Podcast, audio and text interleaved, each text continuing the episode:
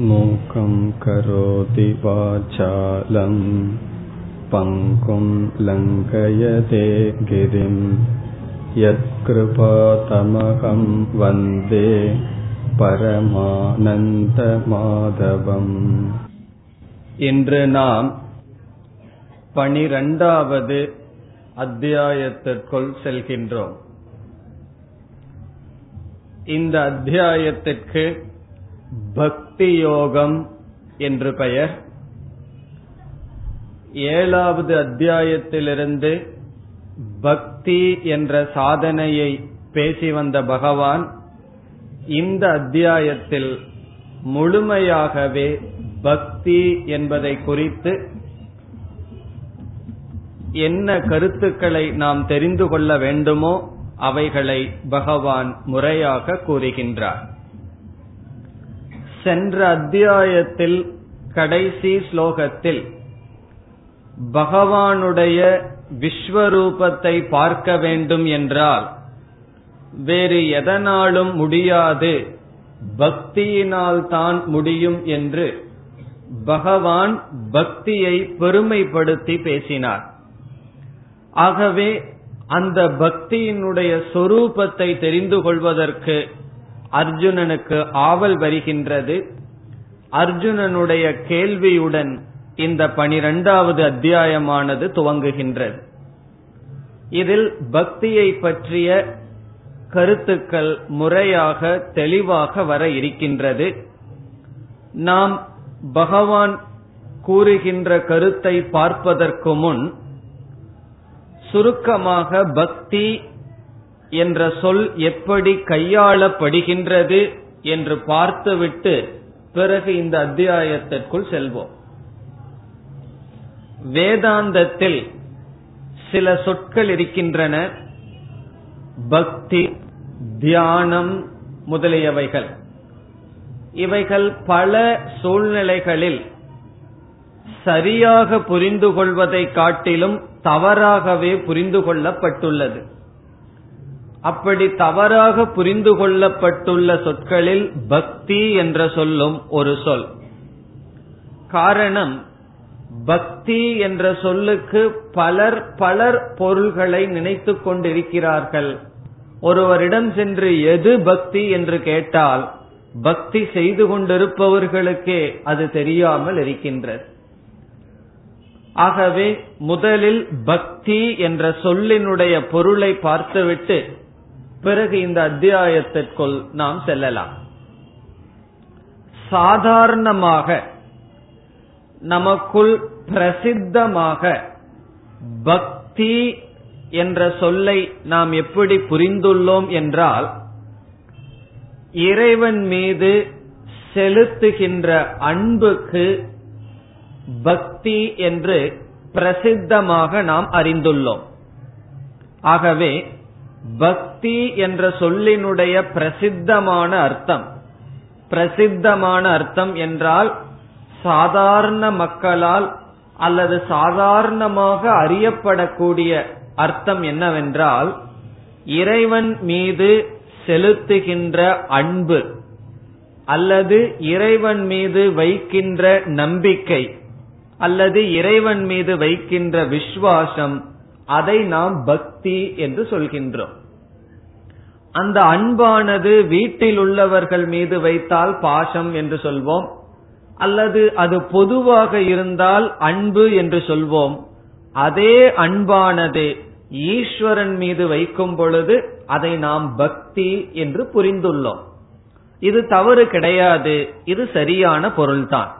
பக்தி என்றால் ஈஸ்வரனிடம் வைக்கின்ற அன்பு. நாரதர் பக்தி சூத்திரம் என்று ஒரு நூல் எழுதியிருக்கின்றார். அதிலும் பக்தியை இப்படித்தான் விளக்கம் சொல்கின்றார். இறைவன் மீது வைக்கின்ற மேலான அன்புக்கு பக்தி என்று பெயர். பிறகு எப்பொழுதுமே அன்பை நாம் கண்ணால பார்க்க முடியாது. அந்த அன்பினுடைய விளைவு எக்ஸ்பிரஷன் செயல்பாட்டை நாம் பார்ப்போம். ஒருவர் நம் மீது அன்பு செலுத்துகிறார் என்றால் அந்த அன்பை கண்ணால் பார்க்க முடியாது. பிறகு நாம் எப்படி சொல்ல முடிகிறது அவர் என் மீது அன்பு செலுத்துகிறார் என்று? அவர் என்னிடம் நடந்து கொள்கின்ற முறை அவரிடம் அன்பு இருக்க வேண்டும் என்று காட்டுகின்றது. எனக்காக அவர் செய்கின்ற தியாகம் பிறகு என்னிடம் அவர் நடந்து கொள்கின்ற முறை என்னுடைய நலனுக்காக அவருடைய மனம் செய்கின்ற செயல் எண்ணங்கள் இவைகளையெல்லாம் வைத்து நாம் அன்பை உணர்கின்றோம். அப்படி என்றால் இறைவன் மீது நமக்கு அன்பு இருக்கின்றது. நாம் இறைவனை நேசிக்கின்றோம். அது பக்தி. இறைவனை நேசிப்பது பக்தி என்றால் அந்த அன்பை எப்படி நாம் காட்டுகின்றோம் என்றால் அதற்கு பலவிதமான உபாயங்கள் இருக்கின்றன. ஒன்று இறைவனை வழிபடுதல் நமஸ்கரித்தல் பிறகு இறைவன் இருக்கின்ற சந்நிதியை நாடி செல்லுதல் கோவிலுக்கு செல்லுதல் இறைவனுடைய ஸ்தலங்களை சென்று வழிபடுதல் இதையெல்லாம் இதெல்லாம் பக்தி என்று சொல்வார்கள் ஆனால் இவைகளெல்லாம் பக்தியினுடைய வெளிப்பாடு. அவர் ஒரு பெரிய பக்திமான்னு சொல்றோம். எதனுடைய அடிப்படையில்? டெய்லி அவர் கோயிலுக்கு போவார். ஆகவே ஒவ்வொரு நாளும் கோவிலுக்கு செல்வார் செல்கிறார் அதைத்தான் நாம் பார்க்கின்றோம். அதை பார்த்து என்ன முடிவு செய்கின்றோம்? அவர் ஒரு பக்தர். ஒரு குறிப்பிட்ட கோயிலுக்கு சிவன் கோயிலுக்கே போயிட்டு இருந்தார்னா அவர் என்ன சொல்லுவோம்? அவர் ஒரு பெரிய சிவன் பக்தர். விநாயகர் கோயிலுக்கே போயிட்டு இருந்தா அவர் ஒரு விக்னேஸ்வரர் பக்தர் என்றெல்லாம் நாம் சொல்வோம். ஆகவே பக்தியினுடைய வெளிப்பாடுதான் இறைவனை வழிபடுதல் கோவில் முதலிய இடங்களுக்கு சென்று வழிபடுதல் பிறகு வீட்டில் இருந்து வழிபடுதல் பூஜை செய்தல் பாராயணம் செய்தல் முதலியவைகளெல்லாம் பக்தியினுடைய வெளிப்பாடு. அந்த வெளிப்பாட்டை வைத்து நாம் என்ன சொல்கின்றோம்? ஒருவர் எவ்வளவு தூரம் ஒருவரிடம் வெளிப்பாடு இருக்கின்றதோ பூஜை செய்தல் நமஸ்கரித்தல் இப்படி செய்கின்றாரோ அதன் அடிப்படையில் அவர் ஒரு பெரிய பக்தர் அல்லது சின்ன பக்தர் என்றெல்லாம் நாம் பேசுகின்றோம். இதில் உண்மை என்னவென்றால் இறைவன் மீது நமக்கு கொஞ்சம் பக்தி இருக்குன்னு வச்சுக்கோமே. இதெல்லாம் நம்ம மெஷர் பண்ணி சொல்ல முடியாது. எவ்வளவு அளவு இருக்குன்னு எல்லாம் சொல்ல முடியாது. ஏதோ ஒரு நம்பிக்கை கொஞ்சம் பக்தி இருக்கின்ற. பிறகு அந்த பக்தி இருந்தால்தான் பூஜை செய்ய முடியும் வழிபாடு செய்ய முடியும் பகவானுடைய போட்டோவை வச்சு கும்பிட்டு அதற்குன்னு ஒரு நேரத்தை ஒதுக்குவோம். இல்லைன்னா என்ன செய்வோம்? எனக்கு ரொம்ப வேலை இருக்கு பகவான் எல்லாம் கும்பிடணும்னு ஆசையா தான் இருக்கு அதுக்கு மேல வேலை இருக்குன்னு சொல்லி விடுவோம். அதற்காக நேரத்தை நாம் ஒதுக்க மாட்டோம். இப்ப எவ்வளவு தூரம் பகவானுக்கு நேரத்தை ஒதுக்குகின்றோம் என்பது மனதில் இருக்கின்ற பக்தியினுடைய அளவு.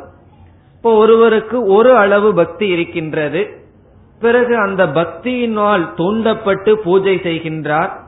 சாஸ்திரத்துல எல்லாம் சொல்லியிருக்கு இந்த மாதிரி பூஜை பண்ணு இந்த மாதிரி ஸ்தலங்களுக்கு சென்று வழிபாடு செய் பல இடங்களுக்கெல்லாம் கோயிலுக்கெல்லாம் போய் யாத்திரை செய்து வழிபடுவதன் மூலமாக அந்த ஸ்தல வரலாறு எல்லாம் கேட்டு என்ன ஆகும்னா அந்த பக்தியானது சில சமயங்களில் வளர்க்கப்படுகின்றது இப்பொழுது பார்த்தால் நமக்கு என்ன கிடைக்கின்றது? பக்தியினுடைய தூண்டுதலினால் பூஜை செய்கின்றோம். இறை வழிபாடு செய்கின்றோம். இறைவன் இருக்கின்ற இடத்துக்கு சென்று வழிபடுகின்றோம். அவ்விதம் வழிபடுவதனால் என்ன கிடைக்கின்றது? பக்தியானது வளருகின்றது. அதனால சொல்லுவார் எனக்கு அந்த கோயிலுக்கு போயிட்டு வந்தவுடன் இதிலிருந்து எனக்கு அந்த பகவான் மீது நம்பிக்கை வந்து விட்டதுன்னு சொல்லுவார்கள்.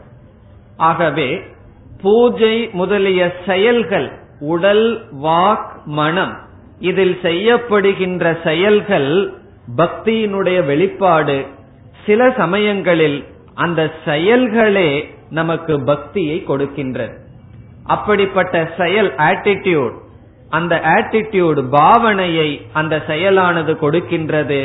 ஆனால் அந்த பாவனையினுடைய விளைவானது செயல்.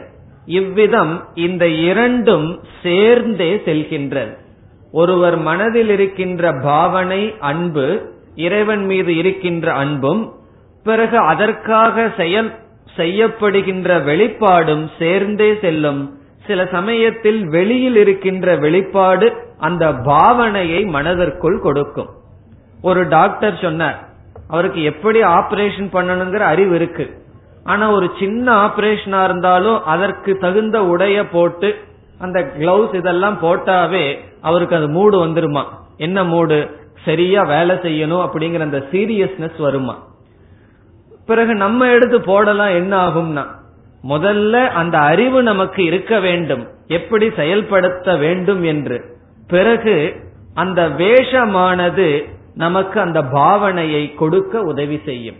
அதே போல எப்படி அந்த உடைய போட்டாவே அவருக்கு அந்த உணர்வு வருகின்றதோ அந்த அறிவானது வெளிப்படுகின்றதோ நன்கு அதே போல் மனதில் பக்தி இருப்பது ஒன்று அதை வெளிப்படுத்துவது ஒரு செயல். அந்த வெளிப்படுத்துகின்ற செயலும் பக்தியை கொடுக்க நமக்கு உதவியாக இருக்கும். அதனால சில பேர் வந்து பக்திங்கிறதெல்லாம் மனசுல இருந்துட்டா போதும். பூஜை எல்லாம் பண்ண வேண்டாம் கோயிலுக்கெல்லாம் போக வேண்டாம்னு சொல்லுவார்கள். அதனுடைய அர்த்தம் என்ன தெரியுமோ? கோயிலுக்கு போகாம பூஜை பண்ணாம நீ இருக்கிறையேன்னு யாராவது குறை சொன்னா அதிலிருந்து தன்னைத்தானே ஏமாற்றி வெளியே வர்றதுக்கு என்ன சொல்றது? அதெல்லாம் அவசியம் கிடையாது. மனசுக்குள்ள இருந்தா போதும். மனதுக்குள்ள இருந்தா போதுங்கிறது உண்மைதான். ஆனால் மனதுக்குள்ள உண்மையா இருந்தா அது என்ன ஆகும்? அது செயலாக வெளிப்படும். சில சமயங்களில் நமக்கு ஒரு கோயிலுக்கு போய் தனியா பகவானுக்கு பக்தி செலுத்துவதற்கு நேரம் இல்லை என்றால் பிறகு அவர்களுடைய பக்தி எப்படி அமையும்? என்று இந்த அத்தியாயத்திலேயே பகவான் சொல்ல இருக்கின்றார். ஆகவே பக்தி என்று பிரசித்தமாக நாம் எப்படி புரிந்து கொள்ள வேண்டும்? எல்லோரும் அறிந்த கருத்து என்னவென்றால் மனதில் இருக்கின்ற அன்பை இறைவனிடம் செலுத்துதல். அப்படி செலுத்துவதை காட்டுவதற்காக செய்யப்படுகின்ற செயல்கள் எல்லாம் பக்தி என்றே சொல்லப்படும். பகவானுடைய நாமத்தை சொல்வது பகவானுடைய பகவானுக்கு ஸ்தோத்திரம் செய்தல் புகழ் மாலை செய்தல் பிறகு பகவானை நாடி செல்லுதல் வீட்டில் பூஜை செய்வது அனைத்தும் பக்தியினுடைய வெளிப்பாடு. இந்த வெளிப்பாடுகளும் பக்தியை கொடுக்கும். இந்த இரண்டும் ஒன்றை ஒன்று சார்ந்து செல்லும். இதுதான் பக்தி என்ற சொல்லுக்கு சாதாரணமான பொருள். இந்த பொருள் தவறு கிடையாது சரிதான். ஆனால் பகவத்கீதையில் அல்லது வேதாந்தத்தில் பக்தி என்ற சொல்லுக்கு வேறு சில அர்த்தங்களும் இருக்கின்றது. நாம் இப்பொழுது ஒரு பொருளை பார்த்தோம் அல்லவா? அந்த பொருளில் மட்டும் பக்தி என்ற சொல் பயன்படுத்தப்படவில்லை. வேறு சில அர்த்தங்களுக்கும் பக்தி என்ற சொல் பயன்படுத்தப்பட்டுள்ளது. ஆகவேதான் சமுதாயத்திற்குள் பக்தி என்ற சொல்லில் குழப்பம் வந்து இருக்கின்றது. முதலில் என்ன நாம் புரிந்து கொள்ள வேண்டும்? பக்தி என்ற சொல்லுக்கு பிரசித்தமான எல்லோருக்கும் தெரிந்த அர்த்தம் என்ன?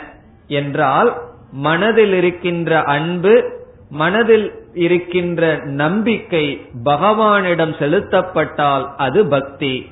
அந்த அன்பினுடைய விளைவாக பகவானுக்காக செய்யப்படுகின்ற செயல்கள் எல்லாமே பக்தி என்ற சொல்லுக்குள் சாதனைக்குள் அடங்கும். ஆனால் வேதாந்தத்தில் குறிப்பாக பகவத்கீதையில் பகவான் பக்தி என்ற சொல்லைக்கு இந்த ஒரு பொருளை மட்டும் எடுத்துக்கொள்ளாமல் வேறு ஒரு கோணத்தில் இந்த சொல்லை பயன்படுத்துகின்றார். ஆகவே பக்தி என்ற சொல் எப்படி பகவத்கீதையில் பயன்படுத்தப்பட்டிருக்கின்றது என்பதை நாம் அறிந்து கொண்டுதான் இந்த பக்தி யோகத்திற்குள் செல்ல முடியும். எப்படி பயன்படுத்தப்பட்டுள்ளது என்றால் முதலில் ஒரு உதாரணம் ஒன்று பார்ப்போம். பிறகு இந்த பக்தி என்பது எப்படி பகவான் கீதையில் பயன்படுத்துகிறார். இந்த இடத்துல பக்திங்கிற சொல்லுக்கு என்ன அர்த்தத்தை பகவான் கொடுக்கிறார்? பல அர்த்தத்தை கொடுக்கிறார். அது எப்படி என்பதை பார்ப்பதற்கு இப்பொழுது உதாரணம் ஒன்று பார்ப்போம். நாம் நம்முடைய ஆன்மீக வாழ்க்கையில் முன்னேறுவதற்காக விதவிதமான சாதனைகளில் ஈடுபடுவோம். உதாரணமாக உணவு கட்டுப்பாடு இருக்க வேண்டும் என்று விரதம் இருப்போம். வாக்கை கட்டுப்படுத்த வேண்டும் என்று மௌன விரதம் இருக்கலாம். அதுவும் ஆன்மீக சாதனை. பிறகு விதவிதமான க்ஷேத்திரங்களுக்கு புண்ணிய ஸ்தலங்களுக்கு சென்று யாத்திரை செய்தல் அதுவும் ஒரு விதமான சாதனை. உண்மையை பேசுதல் சத்தியத்தை பின்பற்றுதல் அதுவும் ஒரு விதமான சாதனை. இப்படி எண்ணிக்கைக்கு அடங்காத சாதனைகள் இருக்கின்றது. அவைகளெல்லாம் எதற்கு? நம்முடைய இந்திரியம் மனம் இவைகளை நம்முடைய கட்டுக்குள் கொண்டு வந்து நாம் ஆன்மீக வாழ்க்கையில் முன்னேறுவதற்கான சாதனைகள். எத்தனையோ சாதனைகள் இருக்கின்றது. அகிம்சை சத்தியம் கர்வப்படாமல் இருத்தல் பணிவாக இருத்தல் உணவில் கட்டுப்பாடு இந்திரியத்தில் கட்டுப்பாடு தியானம் செய்தல் ஜபம் செய்தல். இந்த சபரிமலை காலத்துல வந்து விதவிதமான விரதங்கள் இருப்பார்கள். செருப்பு இல்லாம இருக்கிறது. வெறும் பாயில படுத்து உறங்குதல் காலையில குளிர்ந்த நீர்ல குளித்தல் இப்படி விதவிதமான அனுஷ்டானங்கள் செய்கின்றோம். ஒவ்வொரு சாதனைக்கும் ஒரு குறிப்பிட்ட பெயர் இருக்கு. இப்ப பேசாமல் இருந்து சாதனை பண்ணணும்னா அதற்கு மௌனம் அப்படின்னு ஒரு பெயர். பிறகு உணவுல கட்டுப்பாடு இருந்தா அதற்கு விரதம் என்று பெயர். உண்மையை சொல்லுதல் என்ற சாதனையை பின்பற்றினால் சத்தியம் என்று பெயர். மற்றவங்களை ஹிம்சப்படுத்த கூடாது என்ற சாதனையை பின்பற்றினால் அஹிம்சை என்று பெயர். இனி இனியொரு பெயர் இருக்கின்றது சாஸ்திரத்தில். அந்த பெயர் தபம் தவம் என்று தமிழ்ல சொல்றதுதான். சமஸ்கிருதத்துல தபக தபஸ் என்று சொல்லப்படும். இந்த தபஸ் என்ற சொல்லுக்கு என்ன பொருள்? நான் வந்து தபம் பண்றேன் அப்படின்னு சொன்னா அதனுடைய அர்த்தம் என்ன? என்றால் தபஸ் என்கின்ற சொல்லானது எல்லா சாதனைகளையும் குறிக்கின்ற பொதுவான சொல். பேசாம இருந்தா மௌன விரதா இருந்தா அதற்கும் தபஸ்னு பெயர். உணவுல கட்டுப்பாடு இருந்தா அதற்கும் தபஸ்னு பெயர். உண்மையை சொல்றதுங்கிற விரதத்தை எடுத்துட்டா அதற்கும் தபஸ்னு பெயர். அப்படி நாம் செய்கின்ற எல்லா சாதனைக்கும் பொதுவான பெயர் தவம் அல்லது தபஸ் என்பது. இப்ப இந்த தபஸ்ங்கிறது என்ன சாதனை? இப்போ ஒருவர் சொல்ற நான் இப்பொழுது தவம் செய்கின்றேன் சொல்ற உடனே அடுத்தபடியா கேட்போம் என்ன தவம் செய்கிறீர்கள்? திருவள்ளுவர் சொன்னார் தன் கர்மம் செய்வார் தவம் செய்வார் என்று சொன்னார். அவரவர்களுடைய கடமையை செய்யறதுதான் பெரிய தபஸ்ன்னு சொன்னார். அப்படி ஒருவர் தபம் செய்கிறார்னு சொன்னா என்ன தபம் செய்கிறார் என்று நாம் கேட்க வேண்டும். காரணம் தபம் அல்லது தபஸ் என்ற சொல்லானது எல்லா சாதனைக்கும் பொதுவான சொல்லாக சாஸ்திரத்தில் பயன்படுத்தப்பட்டுள்ளது. அதே போல பகவான் கீதையில் என்ன செய்து விட்டார்? பக்தி என்ற சொல்லை ஒரு பொதுவான சொல்லாக மாற்றிவிட்டார். பலவிதமான சாதகர்கள் பலவிதமான சாதனையில் ஈடுபட்டு கொண்டிருக்கும் பொழுது ஒவ்வொரு ஸ்டேஜ் ஒவ்வொரு சாதனையில் ஒவ்வொரு படியில் இருக்கின்ற சாதகர்களை பகவான் பக்தன் என்றே அழைக்கின்றார். ஆகவே கீதையில் பக்தி என்ற சொல்லுக்கு பொருள் பலவிதமான சாதனைகளுக்கும் பகவான் பொதுவாக பக்தி என்ற சொல்லை கையாண்டு பக்தர்கள் அவர்கள் என்று அழைக்கின்றார். ஆகவே வேதாந்தத்தில் பலவிதமான சாதனைகள் பேசப்பட்டுள்ளது பலவிதமான படிகள் பேசப்பட்டுள்ளது. முதலில் இந்த சாதனையை மேற்கொள்ள வேண்டும். பிறகு இந்த சாதனையை விட்டு அடுத்த சாதனைக்கு செல்ல வேண்டும்.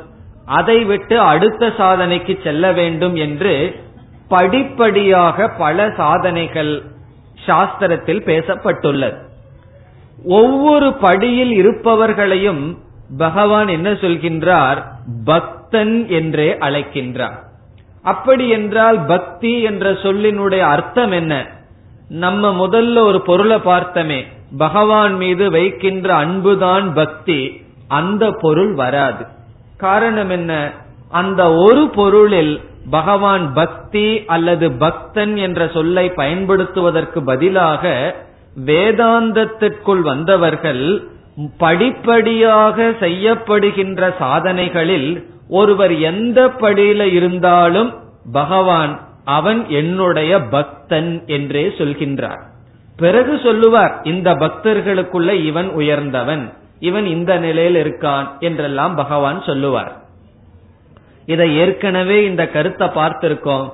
சதுர்விதா பஜந்தே மாம் அப்படின்னு பகவான் ஏழாவது அத்தியாயத்துல சொன்னார். ஆர்த்தோ ஜிக்யாசு ரத்தார்த்தி ஞானீச்ச. பொருளுக்காக ஆசைப்படுறவன் என்ன வழிபடுறான்? ஒரு துக்கத்திலிருந்து நிவிருத்தி அடைகிறதுக்கு என்ன வழிபடுகிறான்? பிறகு என்னை அடைய வேண்டும்னு சொல்லி என்னை வழிபடுகிறார்கள். என்னை அறிந்த ஞானியும் என்னை வழிபடுகின்றான்னு சொல்லி இந்த நாலு பேர்த்தையும் பகவான் என்ன சொல்றார்? என்னுடைய பக்தன்னே சொல்றார். ஆகவே யார் பகவானுடைய பக்தன்னு சொன்னான் பணத்துக்காகவும் பதவிக்காகவும் பகவான வழிபடுறவனையும் பகவான் என்னுடைய பக்தன்னு சொல்றார். எனக்கு இதெல்லாம் வேண்டாம் பகவான் தான் வேணும்னு சொல்லி ஒரு முமுட்சுவா இருக்கானே அவனுக்கும் பக்தன்னு பெயர். பிறகு பகவானுடைய தத்துவத்தை உணர்ந்தானே அவனுக்கும் பக்தன்னு பெயர் கொடுக்கின்றார். அப்படி என்றால் இவர்கள் செய்வது எல்லாமே பக்தி என்றால் பக்தி என்ற சொல்லுக்கு ஒரு குறிப்பிட்ட சாதனமாக அமையாது. ஆனால் பிரசித்தமாக பகவத்கீதையெல்லாம் நம்ம படிக்கலன்னு வச்சுக்கோமே பக்திங்கிறதுக்கு இந்த அர்த்தம் நமக்கு தெரியாது தெரிய வேண்டிய அவசியமும் இல்லை. இந்த சாஸ்திரத்திற்குள்ளதான் குறிப்பாக பகவான் மட்டும் இவ்விதம் பக்தி என்ற சொல்லுக்கு பொருள் கொடுக்கின்றார். எல்லா ஸ்டேஜில் இருக்கிற சாதகர்களையும் பக்தன் என்று அழைக்கின்றார். இப்பொழுது சுருக்கமாக வேதாந்தத்தில் என்னென்ன படியாக சாதனைகள் பேசப்படுகிறது என்று பார்த்தால் முதலில் வேதாந்தத்தில் நம்ம வந்து ஆன்மீக வாழ்க்கைக்குள்ள வந்தவுடன் முதலில் பேசப்படுகின்ற படியானது கர்மயோகம் என்கின்ற படி. கர்மயோகத்துலதான் வேதாந்தமானது துவங்கும். கர்மயோகம் என்றால் என்ன? அதெல்லாம் ரொம்ப நாளைக்கு முன்னாடி நம்ம பார்த்திருக்கோம். ரெண்டாவது அத்தியாயத்துல கொஞ்சம் மூன்றாவது அத்தியாயத்தில எல்லாம் பார்த்திருக்கின்றோம். கர்ம யோகம் என்றால் நம்முடைய கடமையை செய்தல் இறைவனுக்கு அர்ப்பணமாக செய்தல் பிறகு வருகின்ற பலனை பகவானுடைய பிரசாதமாக எடுத்துக்கொள்ளுதல் இதெல்லாம் கர்ம யோகம். இப்போ வேதாந்தத்தில் அல்லது ஆன்மீக வாழ்க்கையில் முதல் படியாக சொல்லப்படுகின்ற சாதனை கர்மயோகம் என்கின்ற சாதனை. இந்த கர்மயோகம் என்கின்ற சாதனையை ஒவ்வொருவரும் செய்ய வேண்டும். அப்படி செய்வதனுடைய பலன் என்னவென்றால் வைராகியம் விவேகம் முமுட்சுத்துவம் முதலியவைகள் நமக்கு கிடைக்கும். இந்த அனித்தியமான உலகத்துல வைராகியம் கிடைக்கும். முதல்ல இது அனித்தியம்ங்கிற அறிவு கிடைக்கும். பிறகு நித்தியமான பகவான நாடனும் என்கின்ற முமுட்சுத்துவம் இவைகளெல்லாம் நமக்கு கிடைக்கும். மனதில் இருக்கின்ற விருப்பு வெறுப்புகள் எல்லாம் நம்மிடமிருந்து நீங்கும். கர்மயோகப்படி வாழ்க்கையை வாழ்ந்தார். ஆகவே கர்மயோகம் என்ற சாதனை முதல் படி அதனுடைய பிரயோஜனம் மனதில் இருக்கின்ற அழுக்கானது அசுத்தியானது நீங்கும். அப்படி நீக்கப்பட்ட மனதை நாம் என்ன சொல்கின்றோம்? தூய்மையான மனம் அல்லது சித்த சுத்தி என்று சொல்கின்றோம். ஆகவே முதல் படி முதல் சாதனை கர்மயோகம். கர்மயோகத்தினுடைய பலன் மன தூய்மை பிறகு மன தூய்மைனா என்ன அர்த்தம்? வேதாந்தத்துக்குள்ள மன தூய்மை என்று சொன்னால் வைராகியமும் விவேகமும் இருத்தல். நமக்கு வைராகியம் இருந்து விவேகம் இருந்தா மன தூய்மை வைராகியம் என்றால் என்ன? போக பொருள்களில் பற்றில்லாத மனம். வெறுப்பு என்று பொருள் அல்ல. போகத்துக்கு அடிமையாகாத மனம் வைராகியம் பிறகு விவேகம் நித்தியமான பொருளை நாட வேண்டும் என்கின்ற முமுட்சுத்துவம் இவைகளெல்லாம் மன தூய்மை பிறகு சாஸ்திரம் என்ன சொல்கின்றது? சமுதாயத்திற்குள் இருந்து எப்பொழுது பார்த்தாலும் கடமைகள் கடமைகள்னு செய்து கொண்டே இருந்தால் எப்பொழுது கடமைகள் முடியும்? நம்மாகத்தான் கடமையை முடிச்சுக்கணுமே தவிர கடமை முடிஞ்சதற்கு பிறகு நான் வந்து வர்றேன் அப்படின்னு சொன்னா அது என்னைக்குமே முடியாது. காரணம் என்னவென்றால் ஒரு கடமைக்கு பிறகு இனி ஒரு கடமைன்னு இருந்துட்டே இருக்கும். அதற்கு ஒரு முடிவே கிடையாது. ஆகவே நம்மாகத்தான் முற்றுப்புள்ளி வைக்க வேண்டுமே தவிர கடமை அதாக முற்றுப்புள்ளி வராது. அது எப்படின்னா தெரிஞ்ச கருத்து இருக்கே. சமுத்திரத்துல அலை ஓஞ்சதுக்கு அப்புறம் நான் போய் ஸ்நானம் பண்ண போறேன்னு சொன்னா அலை என்னைக்கு ஓயும்? நம்ம என்னைக்கு சமுத்திரத்துக்குள்ள போக முடியும்னா அது காத்து இருக்கிற வரைக்கும் இருந்துட்டே இருக்கு. ஆகவே பொறுப்புகள்னு சொன்னா சமுதாயத்துக்குள்ள இருந்தாலும் சரி அல்லது ஒரு ஆசிரமத்துக்கு போனாலும் சரி எல்லா காலத்திலும் இருந்து கொண்டேதான் இருக்கும். ரெஸ்பான்சிபிலிட்டிங்கிறத நம்ம விடவே முடியாது. பிறகு சாஸ்திரம் என்ன சொல்கின்றது? நீ கர்மயோகப்படி உன்னுடைய கடமையை செய்திருந்தால் உனக்கு மனதில் ஒரு சக்தி வரும். என்ன சக்தி தெரியுமோ? இந்த பொறுப்பை எல்லாம் விட்டு விடலாம் அப்படின்னு ஒரு மனநிலை வரும். அந்த எண்ணம் நமக்கு வரும். இல்ல அப்படின்னா எண்ணமே வராது. நான் தான் பாத்துக்கணும் என்னுடைய சொல்லுபடிதான் எல்லாம் நடக்கணும். நான் தான் உன்ன மேனேஜ் பண்ணிட்டு இருக்கணும் சொல்லி அந்த நான் நான்கிற அகங்காரம் இருந்துட்டே இருக்கும். விட்டு விட்டு வெளியே விலகலாம். அந்த விலகி வரலாம்ங்கிற புத்தியே வராது.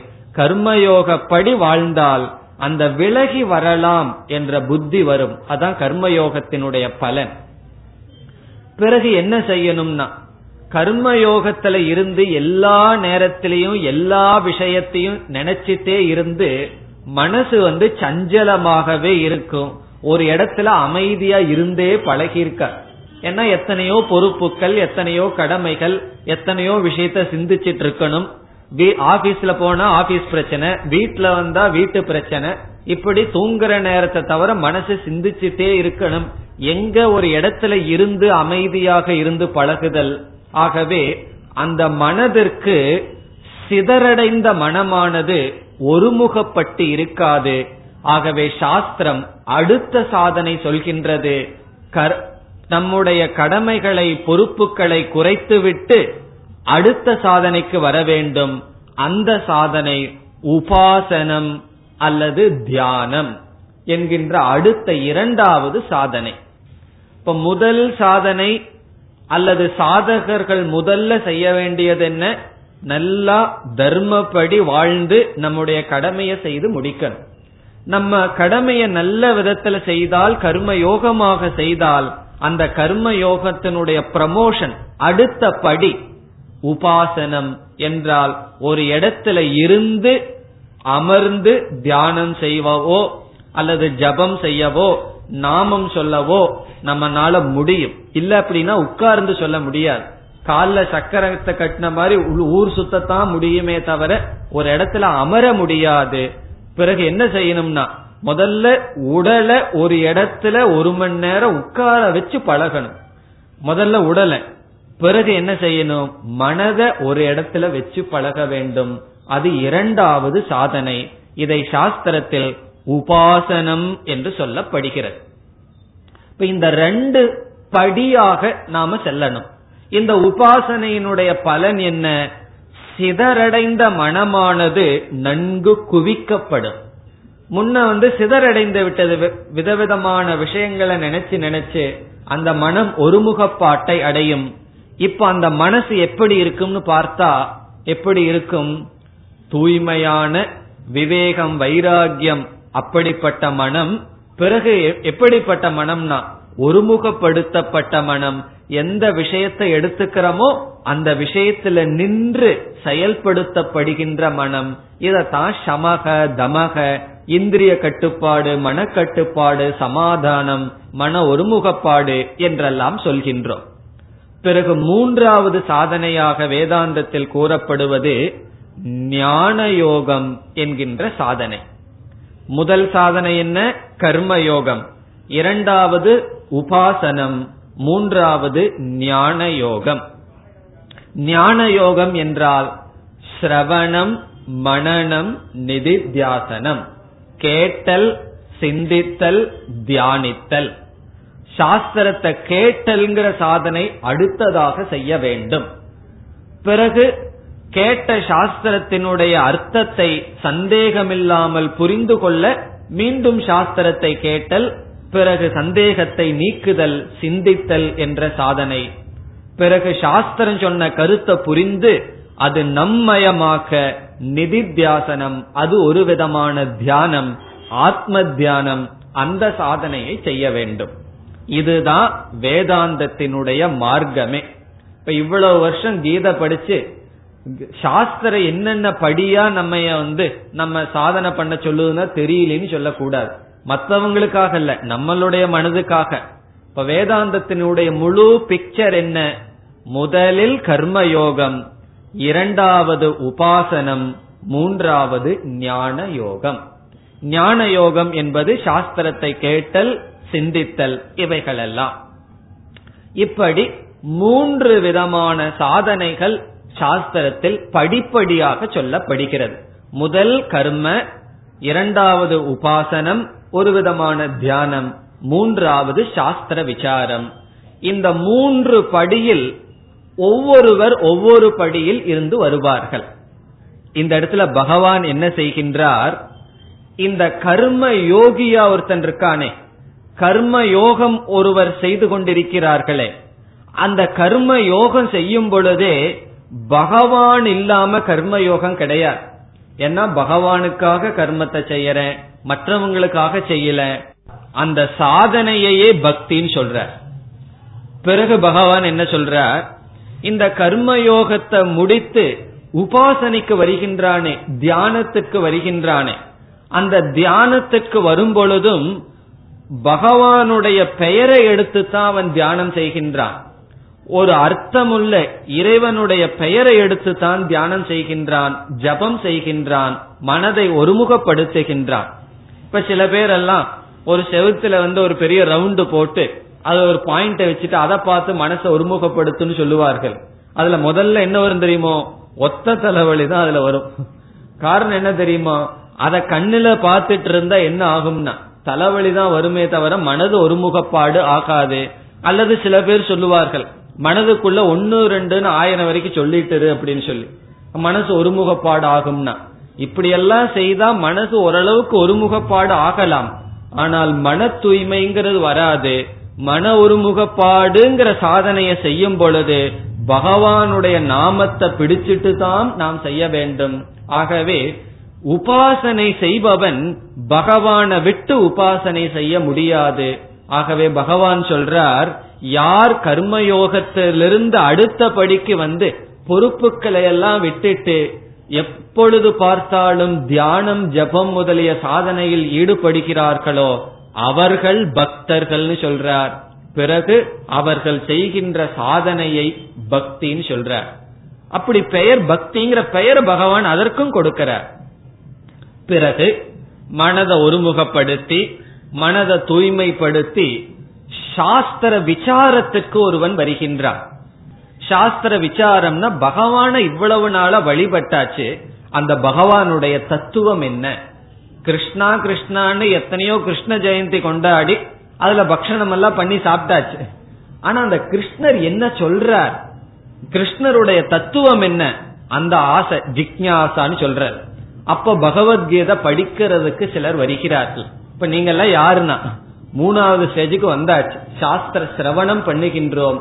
இப்ப இந்த சிரவணம் பண்ற சாதனைக்கு வந்தாச்சு ஒருவர். அவங்க என்ன செய்து கொண்டிருக்கிறார்கள்? சாஸ்திரத்தை படித்துக் கொண்டிருக்கின்றார்கள். அந்த பகவானுடைய தத்துவத்தை தெரிய ஞான யோகம்ங்கிற சாதனையை செய்கிறார்கள். அவர்களை பகவான் என்ன சொல்றார்? பக்தர்கள்னு சொல்றார். நீ வந்து என்னுடைய தத்துவத்தை தெரிந்து கொள்வதற்காக சாஸ்திரத்தை பயன்படுத்துகின்றாய் ஆகவே நீ செய்கின்ற சாதனை பக்தி என்று சொல்ற. பிறகு பகவான பத்தி தெரிஞ்சுக்கிற கருத்துல சந்தேகம் இருந்தா நீக்கிறமே. அந்த சமயத்துல என்ன சொல்றார்? நீ பக்தி தான் செய்கின்றாய் நீ என்னுடைய பக்தன்னு சொல்றார் பிறகு பகவான ஆத்மாவாக தெரிஞ்சிட்டானே பிறகு ஆத்ம தியானமும் பகவானிடம் செய்கின்ற தியானமும் வேறில்லையே அந்த நிதித்தியாசனம் இருக்கின்றதே. அவனை என்னன்னு சொல்றார். அவனும் பக்தன் தான். அவன் செய்கின்றதும் பக்தி தான் சொல்றார். இதோட பகவான் நின்னா பரவாயில்ல. இந்த மூன்று சாதனையும் செய்கின்றவர்கள் மூன்று விதமான சாதகர்கள். இந்த மூன்று சாதனையையும் பக்தின்னு சொல்லி மூன்று சாதகர்களையும் பக்தர்கள்னு சொல்ற பகவான். கர்மயோகம் பண்றவன் பக்த யோகம் கர்மயோகம் பக்தி. கர்மயோகம் செய்கின்றவன் பக்தன். மனதை ஒருமுகப்படுத்துகின்ற உபாசனை தியானத்தை செய்பவன் பக்தன். தியானம் பக்திங்கிறார். பிறகு வேதாந்தம் படிக்கிறது பக்தி. அந்த வேதாந்தத்தை படிப்பவன் பக்தன் சொல்றார். ஒரு கால் ஒரு மனிதன் இந்த மூன்று சாதனையையும் முறையா கையாண்டு இந்த மூன்று சாதனையில் வெற்றி கண்டு விட்டால் அந்த சாதகன் எப்படிப்பட்டவன்? சாதகன் சித்த புருஷனாக மாறுகின்றான். ஏன்னா எவ்வளவு நாள் சாதகனா இருப்பான்? அந்த சாதகனாக இருந்து சாத்தியத்தை அடையிற வரைக்கும் சாதகன். அந்த சாத்தியத்தை அடைந்து விட்டால் அவனை சித்த புருஷன் சொல்றோம். அந்த சித்த புருஷன்னா யார்? இந்த மூன்று சாதனையையும் பின்பற்றி மூன்று சாதனைனா இதற்குள்ள மறந்து விடலையே. என்ன மூன்று சாதனை?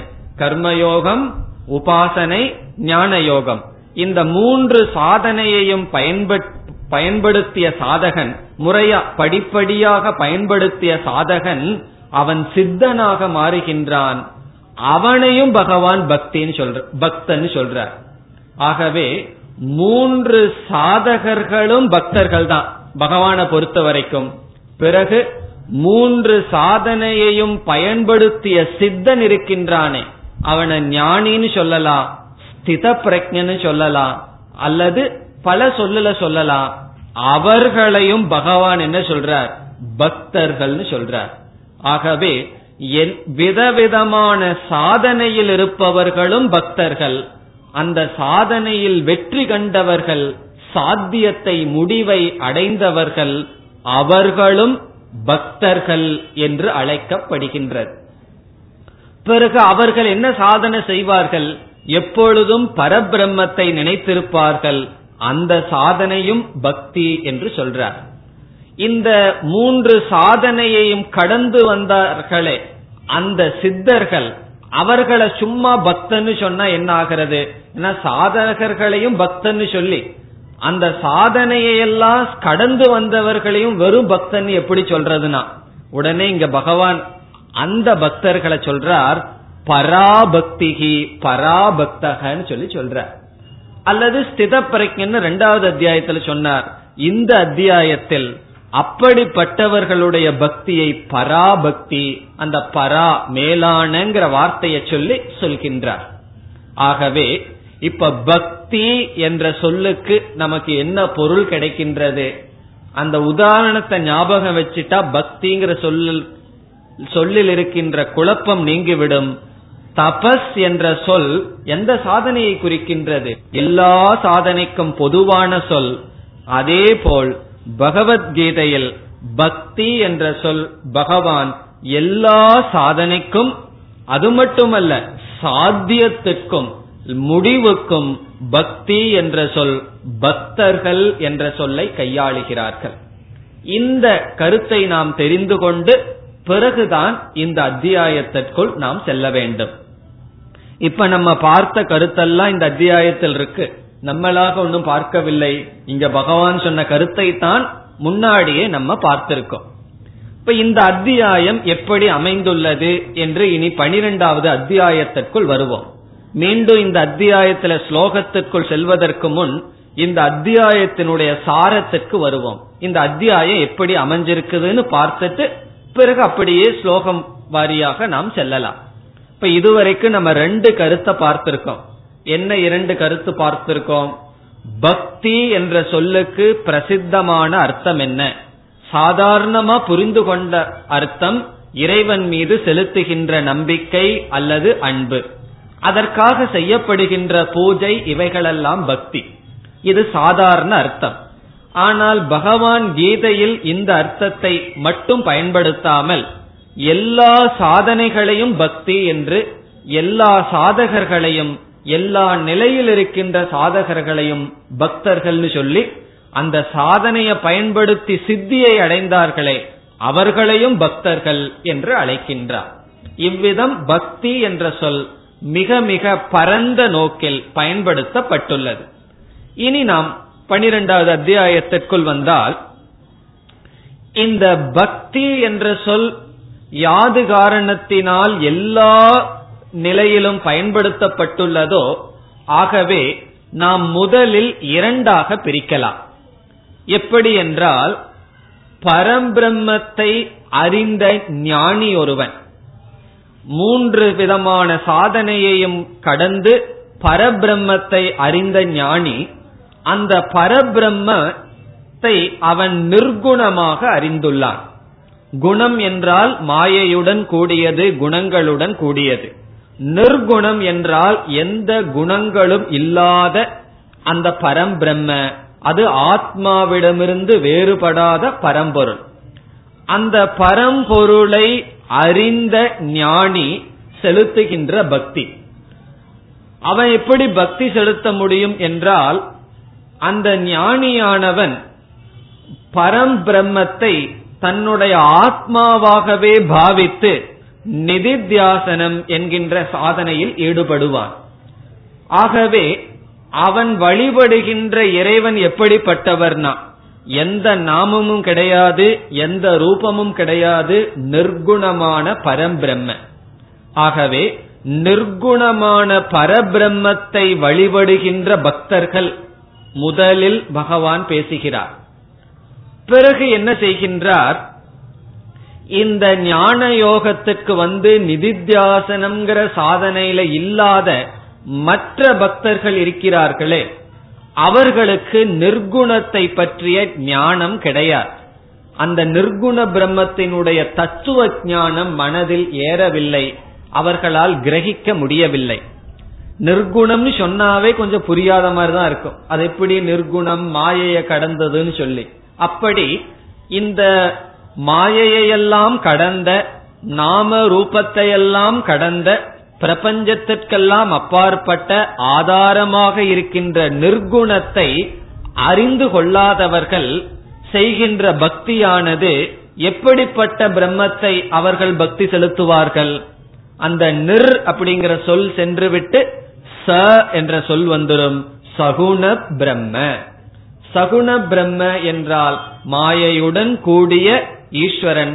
பெயர் இருக்கும் நாமம் இருக்கும் எல்லாமே இருக்கும் குணங்கள் இருக்கும். அப்படிப்பட்ட சகுண பிரம்மத்தை வழிபடுபவர்கள். அப்படி முதலில் நம்ம எப்படி பிரிக்கிறோம்? நிர்குணத்தை வழிபடுபவர்கள். அதாவது நிர்குணத்தை வழிபடுதல் என்றால் நிர்குண பிரம்மத்தை ஆத்மாவாக தியானிப்பவர்கள். பிறகு சகுண பிரம்மத்தை வழிபட்டு வருபவர்கள். இந்த சகுண பிரம்மத்தை வழிபட்டு வருபவர்களே இங்கு பகவான் நான்கு படியாக பிரிக்கின்றார். இப்ப மொத்தம் அஞ்சு ஸ்டேஜ் பகவான் பக்தி யோகத்துல சொல்ல போறார். இது பனிரெண்டாவது அத்தியாயத்தில். நம்ம வந்து மூன்று ஸ்டேஜ் பொதுவா பார்த்தோம். அது முகவரைக்காக பார்த்தது. இந்த பனிரெண்டாவது அத்தியாயத்தில் அஞ்சு படியாக பக்தர்களை பிரிக்கிறார். அதில் முதல் படி முதல்ல உயர்ந்த நிலை என்னவென்றால் நிர்குண பிரம்மத்தை வழிபடுதல் நிர்குண பிரம்மத்தை தியானித்தல் அல்லது நிர்குண பிரம்ம உபாசகன் என்று சொல்லலாம். அந்த நிர்குண பிரம்மத்தை புரிந்து கொள்ளாதவர்கள் சகுண பிரம்மத்தை வழிபடுவார்கள். அவர்களில் படிப்படியாக நான்கு படியாக பகவான் பேசுவார். முதலில் இருப்பவர்கள் இப்படிப்பட்டவர்கள்.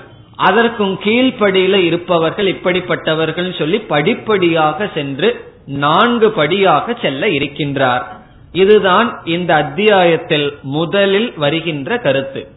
அதாவது பணி இரண்டாவது ஸ்லோகம் வரை இந்த கருத்து வர இருக்கின்றது. ஐந்து விதமான பக்தி ஐந்து விதமான சாதனை வரிசையாக சொல்ல போகின்றார். அவைகளெல்லாம் விளக்கமாக நாம் பார்க்கலாம். பிறகு கடைசி ஸ்லோகங்களில் பதிமூன்றாவதிலிருந்து இருபதாவது ஸ்லோகம் வரை பராபக்தனுடைய இலக்கணம் வருகின்றது. பராபக்தனுடைய இலக்கணம் என்றால் நிர்குண பிரம்மத்தில் பக்தி செலுத்துகின்றானே அந்த ஞானியினுடைய லட்சணம் என்ன? இரண்டாவது அத்தியாயத்தில் ஸ்தித பிரஜனுடைய லட்சணம் என்னன்னு ஒரு கேள்வி கேட்கப்பட்டது. ஞானத்தில் நிலை பெற்றவனுடைய இலக்கணம் என்ன? குணநலங்கள் என்ன? அதே போல இந்த அத்தியாயத்தில் அங்க ஸ்தித பிரஜன்னு பெயர் கொடுக்கப்பட்டது. இங்கு பராபக்தன் பெயர் கொடுக்கப்பட்டு அவர்களுடைய குணநலங்கள் வர்ணிக்கப்படுகின்றது. அது கடைசி பகுதியில் வர இருக்கின்றது. அதுதான் இந்த பனிரெண்டாவது அத்தியாயத்தில் வர இருக்கின்ற கருத்து. இனி நாம் ஒவ்வொரு ஸ்லோகமாக சென்று எப்படி இந்த கருத்துக்கள் வருகின்றது என்று பார்க்கலாம். முதல் ஸ்லோகமானது அர்ஜுனனுடைய கேள்வி. அர்ஜுனன் என்ன கேள்வியை கேட்கின்றான்? அதற்கு பகவான் என்ன பதிலை சொல்கின்றார்? என்பதை இப்பொழுது பார்க்கலாம். முதலில் அர்ஜுனனுடைய கேள்வி என்னவென்றால் சென்ற அத்தியாயத்தில் விஸ்வரூபம் என்கின்ற கருத்தானது பேசப்பட்டது. பிறகு அர்ஜுனன் கேள்வி கேட்கின்றான் விஸ்வரூபத்தை தியானிப்பவர்கள் உங்களை அனைத்துமாக நீங்கள் இருக்கிறீர்கள் என்று இந்த பிரபஞ்சமாகவே உங்களை சிலர் வழிபடுகிறார்கள். அப்படிப்பட்ட பக்தர்கள் உயர்ந்தவர்களா? அல்லது குணங்களையெல்லாம் கடந்து நிர்குணமான பிரம்மத்தை வழிபடுபவர்கள் உயர்ந்தவர்களா? இதுதான் அர்ஜுனனுடைய கேள்வி. சென்ற அத்தியாயத்தில் சொன்ன விஸ்வரூப தர்ஷனம் சொல்லி பார்த்தமே அந்த விஸ்வரூபமான ஈஸ்வரனை வழிபடுகின்ற பக்தர்கள் மேலானவர்களா? அல்லது நிர்குணமான பிரம்மத்தை வழிபடுபவர்கள் மேலானவர்களா? இதில் யார் உண்மையை அறிந்தவர்கள்? இதில் யார் உயர்ந்தவர்கள்? இதுதான் அர்ஜுனனுடைய கேள்வி. ஸ்லோகத்தை பார்த்தால் ஏவம் சதத யுக்தாகா ஏவம் என்றால் முன் சொன்ன அத்தியாயப்படி எப்பொழுதும் யுக்தாக பொருந்திய மனதை உடைய பக்தாகா பக்தர்கள். யுக்தாகா பக்தாகா. எப்பொழுதும் மனதை பொருந்திய உங்களுடைய விஸ்வரூபத்தில் மனதை வைத்திய பக்தர்கள் துவாம் பரியுபாசதே உங்களை வழிபடுகிறார்கள். பிறகு இரண்டாவது வரியில் ஏச்ச அக்ஷரம் அவ்யக்தம் அக்ஷரம் என்றால் அழியாத அவ்யக்தம் என்றால் வெளித்தோற்றத்துக்கு வராத உங்களுடைய தத்துவத்தை யார் உபாசனை செய்கின்றார்களோ தேஷாம் அவர்களுக்குள் கே எவர்கள் யோகவித்தமாக யோகத்தை அறிந்தவர்கள் மேலானவர்கள்? இது அர்ஜுனனுடைய கேள்வி. இப்ப அர்ஜுனனுடைய கேள்வி என்ன? நிர்குண பிரம்மத்தை வழிபடுபவர்கள் உயர்ந்தவர்களா? அல்லது சகுண பிரம்மத்தை உங்களுடைய விஸ்வரூபத்தை வழிபடுபவர்கள் உயர்ந்தவர்களா? இது அர்ஜுனனுடைய கேள்வி. இந்த கேள்வியை கேட்ட உடனேயே நம்ம இதுவரைக்கும் முகவரை பார்த்தமே. இந்த அறிவை வச்சு பகவானுடைய பதில பார்க்காம நம்ம பதில் சொல்றதா இருந்தா என்ன பதில் சொல்லுவோம்? ஒரு வாரம் டைம் கிடைச்சா விட்டுருக்கலாம். ஆனா இன்னும் நேரம் இருக்கு. உங்களுக்கு ஹோம்ஒர்க் கொடுக்க முடியாது. பதில இந்த வகுப்புலயே தான் நம்ம சொல்லி ஆகணும். என்ன பதில் நம்ம சொல்லலாம்? சிந்திக்கிறதுக்கு நேரம் இருந்தா கரெக்டா பகவானுடைய பதிலுக்கு வராமே நம்ம சொல்லிடலாம். ஆனா நம்மளுடைய முகவுரை ஞாபகம் இருந்தா. இப்ப இது வரைக்கும் பக்திய பத்தி கருத்து பார்த்தமே. அத மனசுல வச்சுட்டு இந்த கேள்விக்கு பதில் சொல்ல முடியுமா? முதல் கேள்வி.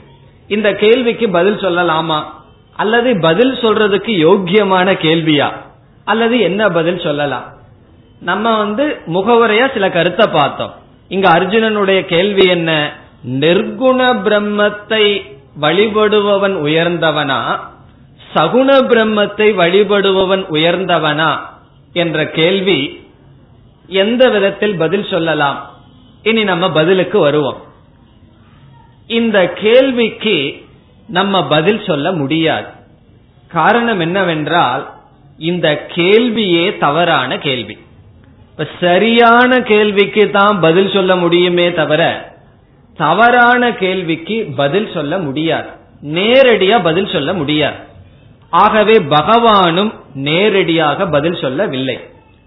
இந்த கேள்வி எப்படி தப்புன்னு முதல்ல பார்ப்போம். இப்ப முதல்ல என்ன விசாரம் பண்றோம்? அர்ஜுனனுடைய கேள்வி எப்படி தவறு? என்றால் இப்போ ஒருவருடைய வீடு அவர் ரெண்டாவது மாடியில் இருக்கார். ரெண்டு மாடி ஏறினா தான் அவருடைய வீட்டுக்கு போக முடியும். ஒருவர் வந்து நம்மிடம் கேட்கிறார் முதல் மாடியில இருப்பவன் உயர்ந்தவனா? இரண்டாவது மாடியில இருப்பவன் உயர்ந்தவனா? அல்லது உங்களை அடைபவன் உங்களை வந்து அடையணும். ஒருவர் வந்து ரெண்டாவது மாடியில் இருக்கார். முதல் மாடியில இருப்பவன் உயர்ந்தவனா? ரெண்டாவது மாடியில் இருப்பவன் உயர்ந்தவனான்னு கேட்டா என்ன பதில் நம்ம சொல்ல முடியும்? இதுல உயர்ந்தவன் தாழ்ந்தவன் எல்லாம் கிடையாது.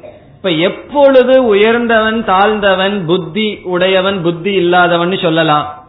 ஒரு இடம் இருக்கு. அந்த இடத்துக்கு ரெண்டு தனித்தனி மார்க்கம் இருக்கு. பயனாவரம் இருக்கு. நான் இருக்கிற இடத்துல இருந்து நேர் ரூட் ஒன்னு இருக்கு. அந்த ரூட்ல நான் வரலாம். அல்லது ஆட்டோல ஏறி உட்கார்ந்து அவன் ஒரு ரூட்ல கொண்டு வருவான். அந்த ரூட்லயும் நான் வரலாம். ஊரெல்லாம் சுத்தியும் வரலாம். பிறகு நேரடியா வர்றதுக்கு ஒரு ரூட் இருந்து வேற ஒரு எல்லா இடத்தையும் சுத்தி வர்ற ஒரு ரூட் இருந்தா நம்ம கேட்கலாம். இதுல எந்த ரூட்ல போனா நல்லது? ரோடு நல்லா இருக்கும். சீக்கிரம் போய் சேரலான்னு கேட்கலாம். ஆனால் இந்த இடத்துக்கு வர்றதுக்கு பாதி தூரம் ஒரு இடத்துக்கு வரணும். அதற்கு மேல தொடர்ந்து வரணும். இதுல எது நல்லதுன்னு கேட்டா எப்படி பதில் சொல்ல முடியும்? ஆகவே இரண்டு தனி மார்க்கம் இருந்து ஒரு இடத்துக்கு போய் சேர்றதுக்கு இருந்தா நம்ம கேட்கலாம். எதுல போனா நல்லா இருக்குன்னு சொல்லி ஒரே ஒரு மார்க்கத்தில் இரண்டு படிகள் இருக்கும் பொழுது இதில் எந்த படி உயர்ந்தது என்ற கேள்விக்கு பதில் கிடையாது. காரணம் என்ன? இரண்டு படியும் சமமாக தேவை. முதல் படியை ஏறாம மாடியை ஏறாம இரண்டாவது மாடியை ஏற முடியாது. ஆனா அர்ஜுனன் ஒரு விதத்துல கேள்வி கேட்டிருந்தா சரியா இருக்கும். என்ன தெரியுமோ? சகுண பிரம்மத்தை பக்தி செலுத்துவது எனக்கு உகந்ததா?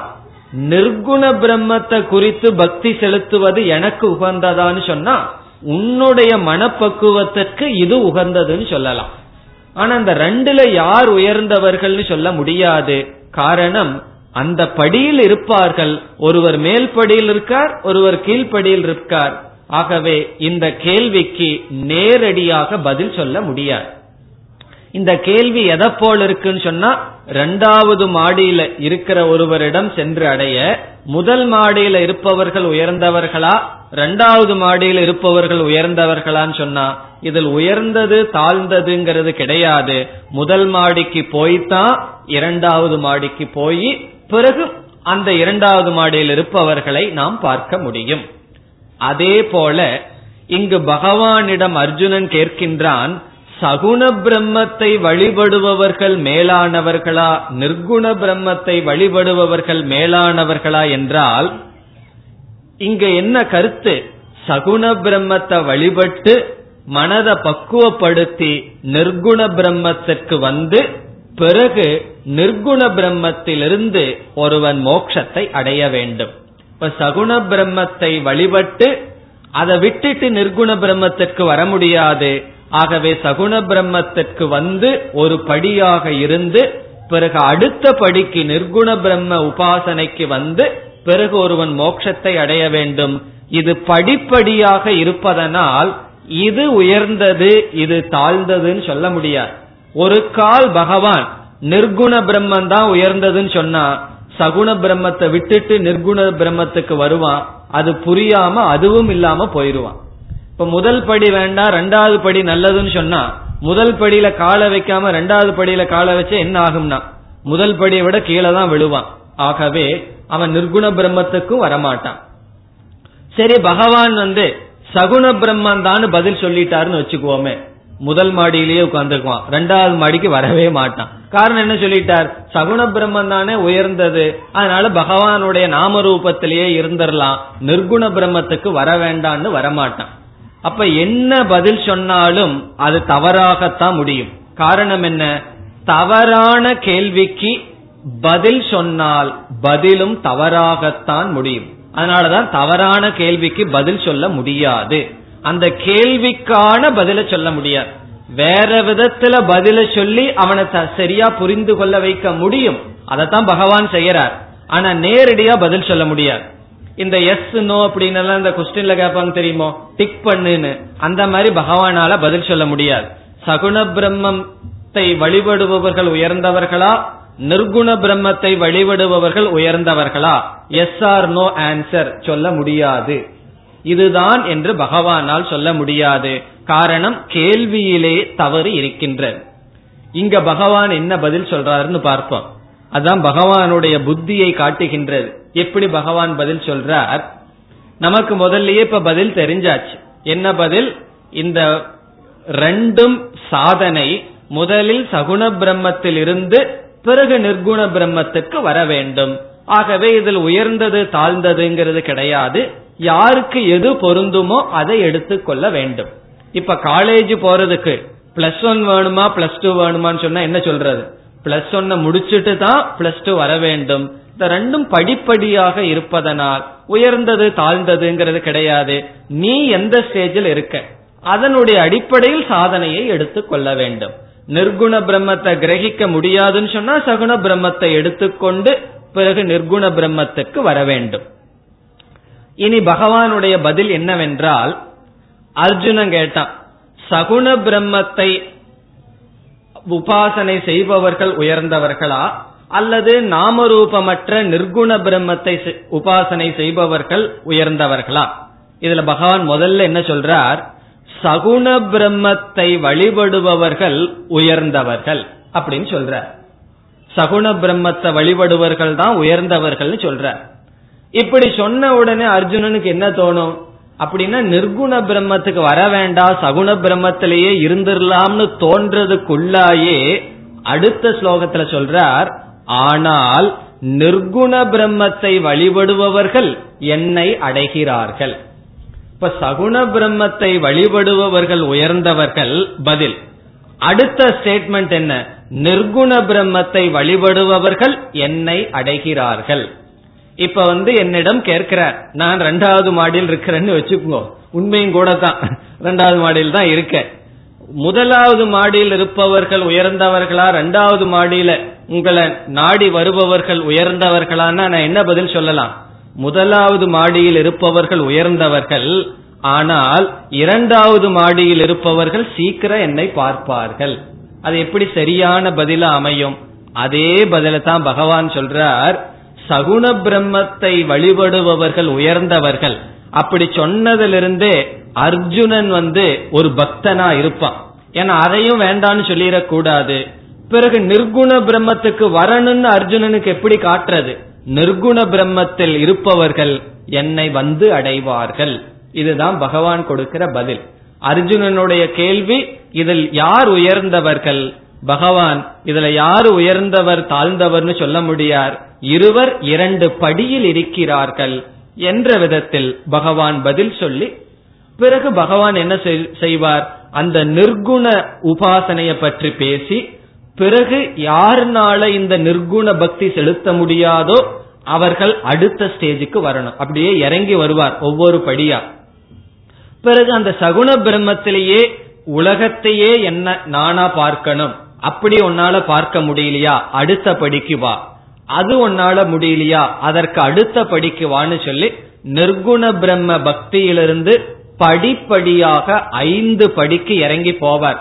அதாவது காம்ப்ரமைஸ் பண்ணிட்டே போவார். என்னால இது செய்ய முடியாதுன்னு சொன்னா சரி இந்த மாதிரி சாதனையை செய் என்று சொல்லி ஐந்து ஸ்டேஜில வந்து பகவான் பக்தியை அறிமுகப்படுத்தி பக்தர்கள் என்று அறிமுகப்படுத்தி பேச இருக்கின்றார்.